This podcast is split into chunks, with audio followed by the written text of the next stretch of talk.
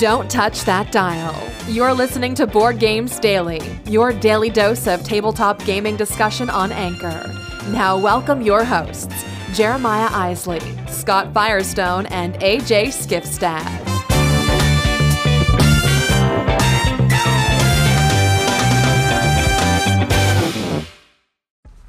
Hey everyone, Jeremiah here. Welcome back to Board Games Daily. Thanks for tuning in for yet another day. Got some cool stuff coming at you today, including what we played over the weekend, which also includes the escape room that AJ and I did, and Tower of Madness from Smirk and Dagger, and maybe a few other things. We'll have to just wait to find out. So thanks so much for tuning in. Don't forget, you can be a part of what we do by coming over to our Patreon page at theologyofgames.com/Patreon. And of course, you can always support us through the Anchor app as well. All right, let's get into this one. Thanks so much for tuning in, and we'll be back with more. Here we go.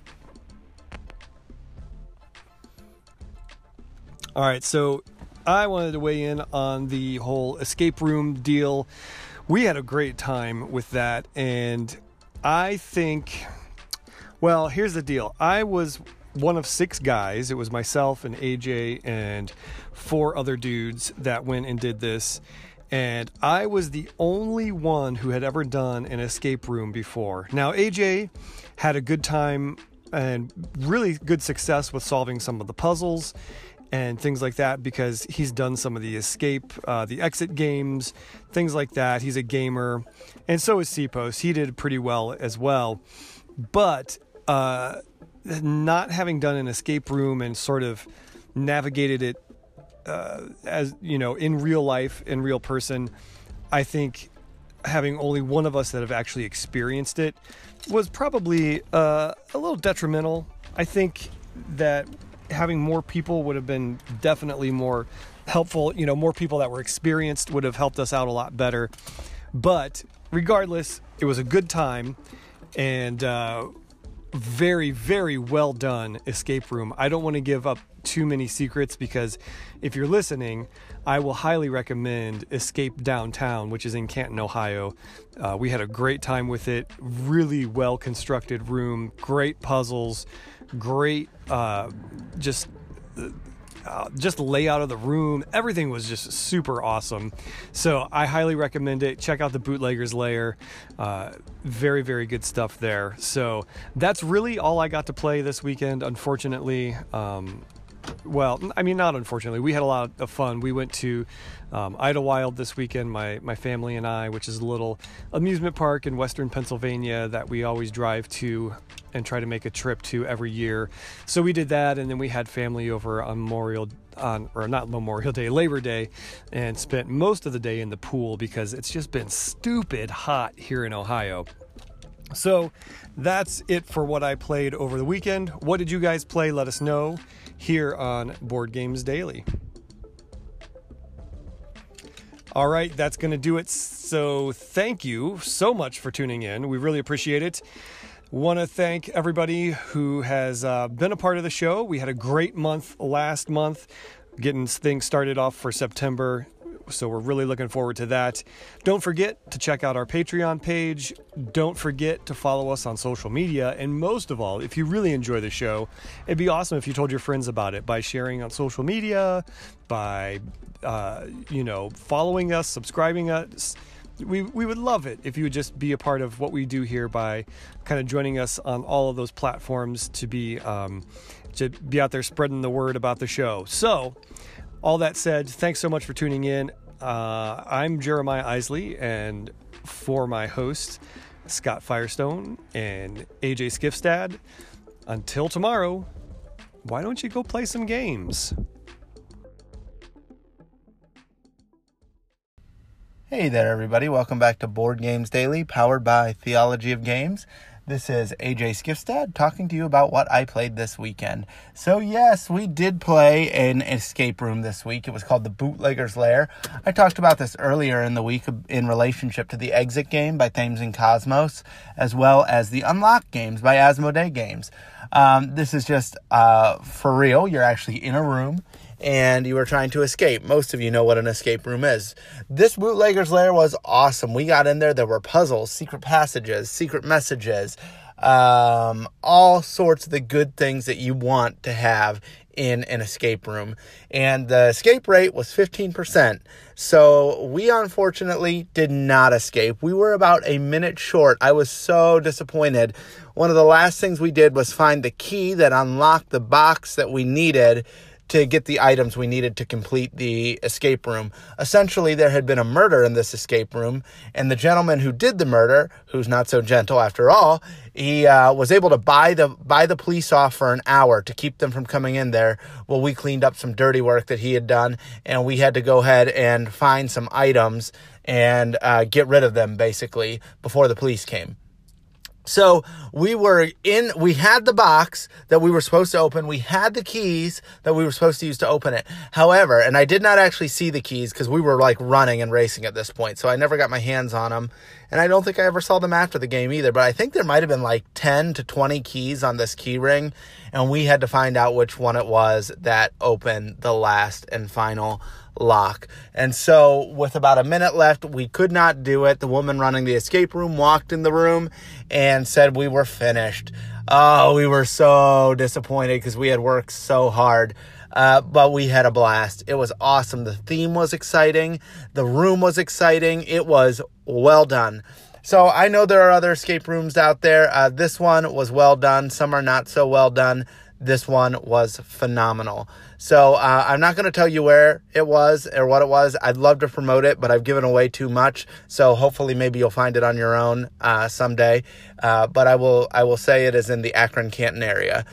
So it was awesome. Had a great time doing it, but I gave away way too much information about the game. I mean, even the slightest bit, even saying the word secret passage is a lot for an escape room because they're all so different. We had a blast playing it. That was our escape room experience. More to come on Mansions of Madness. No, not Mansions of Madness, excuse me, which was a great game. But I'm going to be talking about Tower of Madness by Smirk and Dagger's game.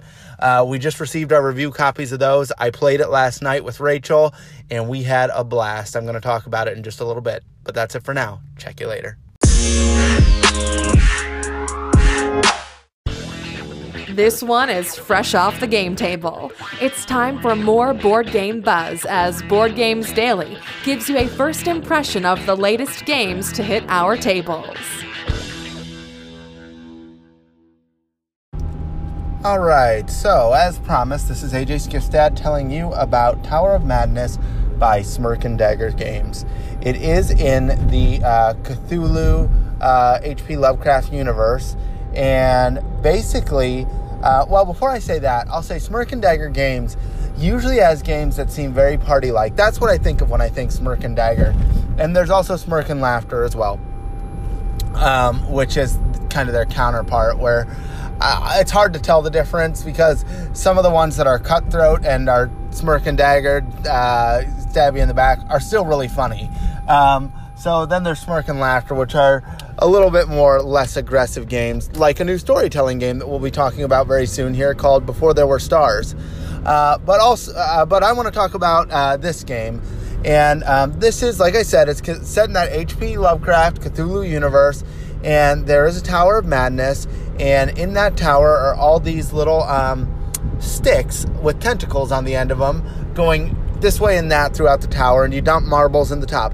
Very much like Kerplunk. If you know the game Kerplunk from when you were growing up, then you remember this kind of feature.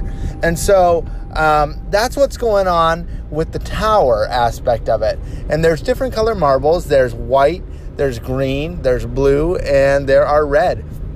And they all mean different things. But essentially what you're doing through the game is you and your character are trying to go through these locations and investigate them. And you want to be the best investigator at these locations.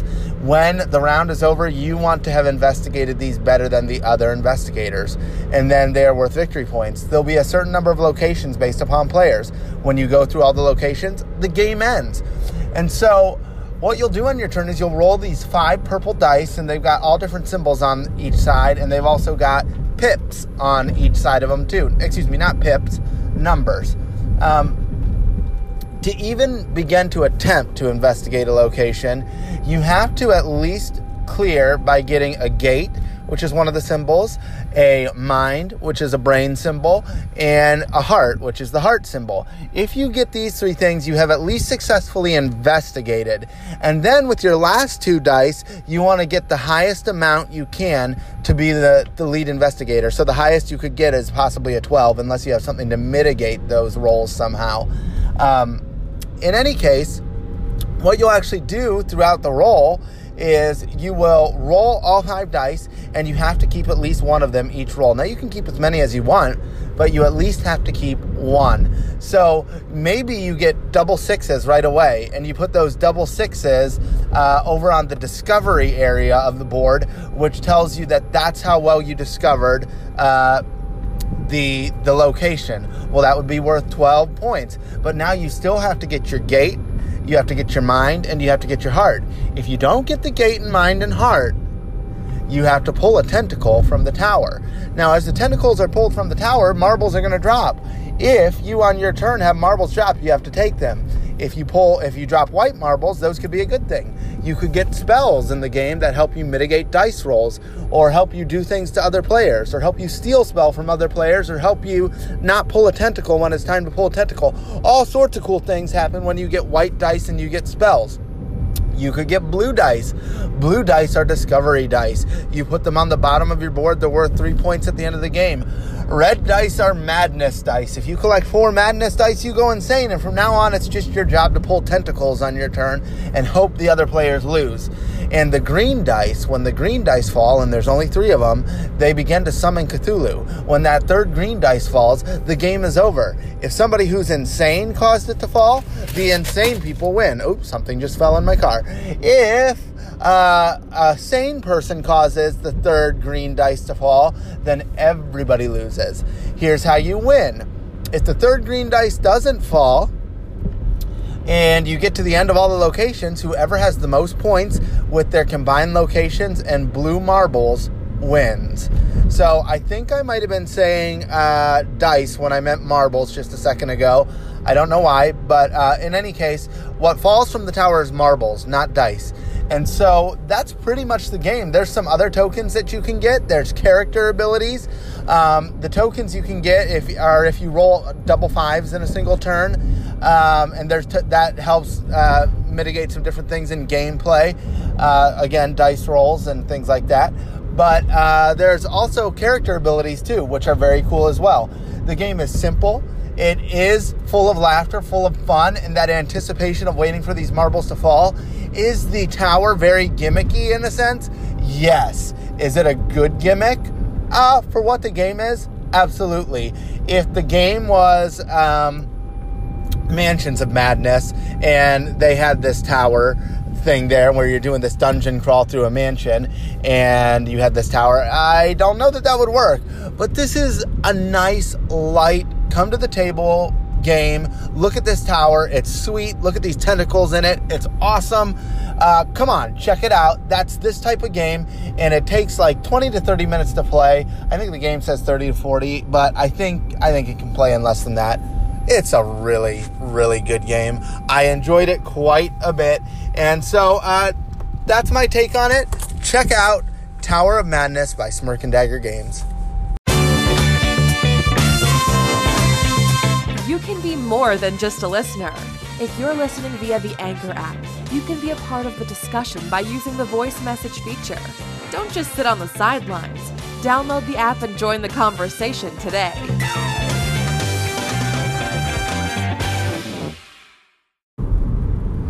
Hey there, everybody. This is A.J. Skifstad, and I just wanted to give you some thoughts I had about Tower of Madness. Now, I shared quite a few of those in the last broadcast or the last segment, but I really was talking more about the gameplay, and in this segment I want to talk a little bit more about what I liked, maybe some things I didn't like. So I'm going to start by talking about some of the components within the game.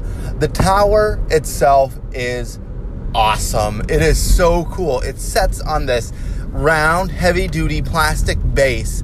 I mean, this is not this flimsy piece. It's really, really a good plastic base that it sits on. when the marbles drop out, they fall into this tray, and it is really cool. There's a place on the base itself for the green marbles to sit when the green marbles come down.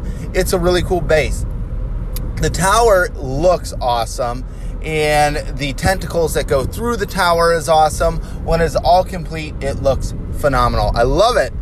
But the way the game was packaged when it came to me, it was packaged in such a way that the tower is bent in half the reverse way. So the inside of the tower is bent right in the middle on one of its creases that go the other way. So it worries me a little, because over time, if the tower keeps going this way and that, it's like if you it's like bending a pop tab back and forth until it finally pops off. Well, I feel that this could possibly happen with this game, which really worries me because I love it. I would have, I guess maybe I would have liked to see like magnets maybe on both sides of the tower. So instead of having a 4-section tower, you have 2 sections of it that are divided into 2, so that maybe there's magnets on both sides. I don't know how well that would have held together, or if that would have worked, but it just really worries me because I really like to keep my games in nice condition. The top of the tower too also worries me because it's paper. It's a little bit heavier than paper, a little bit lighter than cardboard, and it's got these 2 magnets in it that clip together, and you bend these tabs inward so you don't see the magnets, but the paper that holds the magnets in place is already split, and that was just out of the box. And so I felt really bad about that because I think the game is really, really fun, and I don't want my components to go bad. I love the tentacles that go through the tower, though. They're very cool. You got to be careful with them. You know, if kids are playing, just have them be careful with it because, you know, if you step on them, they could break. But I mean, that's just, there's nothing you could do about that. That's just what they are. They look sweet. I love it when all the tentacles are sticking through the tower. Very cool. The player boards are fantastic. They have little cutouts where you put the marbles. They have cutouts where you put... I guess it's just the marbles, but it looks really cool. They have places where you put the dice to show if you've completed the investigation and then how much discovery you have at that investigation or location. And I love that. I love the cards. The cards feel really nice. They look really good. The artwork is fantastic. So I love the components in the game. I just wish that tower was going to be a little bit sturdier. So we'll see how it lasts over time. But, you know, for right now, it's new, and it's going to work for a while, and I'm really happy about that. So I like that.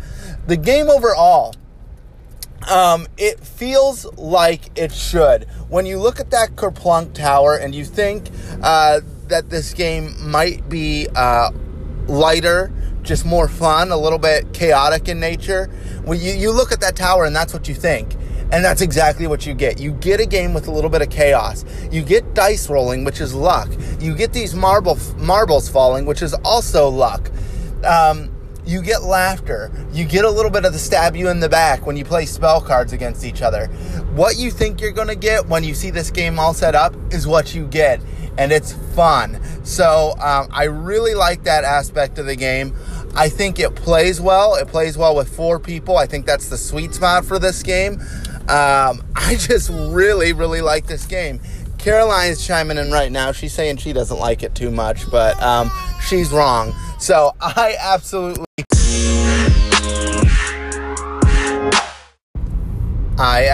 got cut off when Caroline was chiming in. But I guess what I really wanted to say was I think this game is really fun. I think that you guys are going to enjoy it when you try it out. If this is your style of game, if you're into more heavier strategy games, then this is not for you. If you just like the H.P. Lovecraft universe, then this fits the mold well, because it's crazy, it's chaotic, people are going insane, people are stabbing you in the back, Cthulhu's rising, it's all of that stuff. So if you like the theme, just in general, this game might be for you. But like I said, it's not heavy on strategy, it is basically luck. And it's just a lot of fun. I had a great time playing it. I don't know how often I'll get this game to the table. I have some other nice fillers that I like too. but this one certainly stands out right now being new and being as cool as it is. So I like the tower. I think that aspect of the game is fun. It may not be original, but it was taking something that was classic and giving it a new spin and breathing new life into it. I like that a lot. So that's it for now. Check out Tower of Madness. I think you might like it.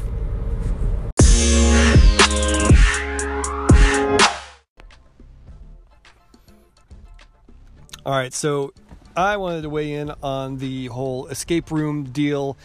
We had a great time with that, and I think, well, here's the deal. I was one of six guys. It was myself and AJ and four other dudes that went and did this, and I was the only one who had ever done an escape room before. Now, AJ had a good time and really good success with solving some of the puzzles and things like that, because he's done some of the escape, the exit games, things like that. He's a gamer, and so is Sipos. He did pretty well as well.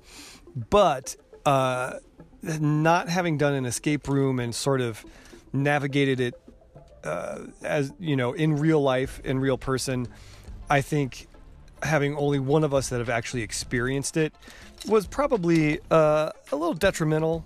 I think that having more people would have been definitely more helpful. You know, more people that were experienced would have helped us out a lot better. But regardless, it was a good time, and very, very well done escape room. I don't want to give up too many secrets, because if you're listening, I will highly recommend Escape Downtown, which is in Canton, Ohio.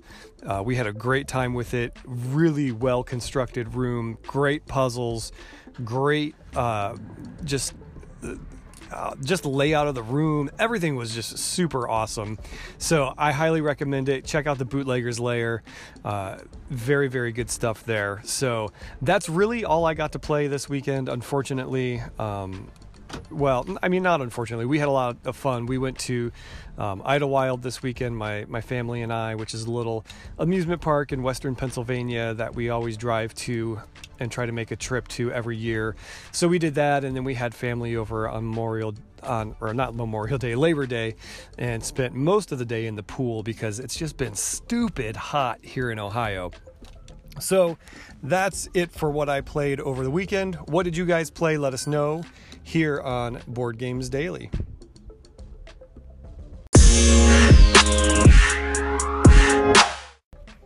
All right, that's going to do it. So thank you so much for tuning in. We really appreciate it. Want to thank everybody who has been a part of the show. We had a great month last month, getting things started off for September. So we're really looking forward to that. Don't forget to check out our Patreon page. Don't forget to follow us on social media. And most of all, if you really enjoy the show, it'd be awesome if you told your friends about it by sharing on social media, by, following us, subscribing us.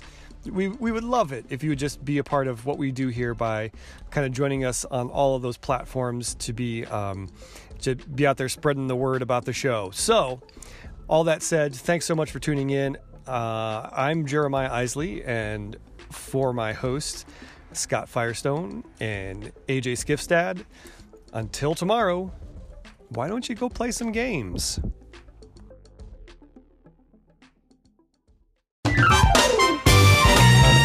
Thanks for joining us today. Board Games Daily is powered by theologyofgames.com. Don't forget to head over to theologyofgames.com to check out all we have to offer, including written reviews, our YouTube channel, and 2 other podcasts. If you enjoyed this show, don't forget to subscribe, rate, and review us on iTunes, Google Play, or wherever you're listening. Thanks for listening, and go put a game on the table.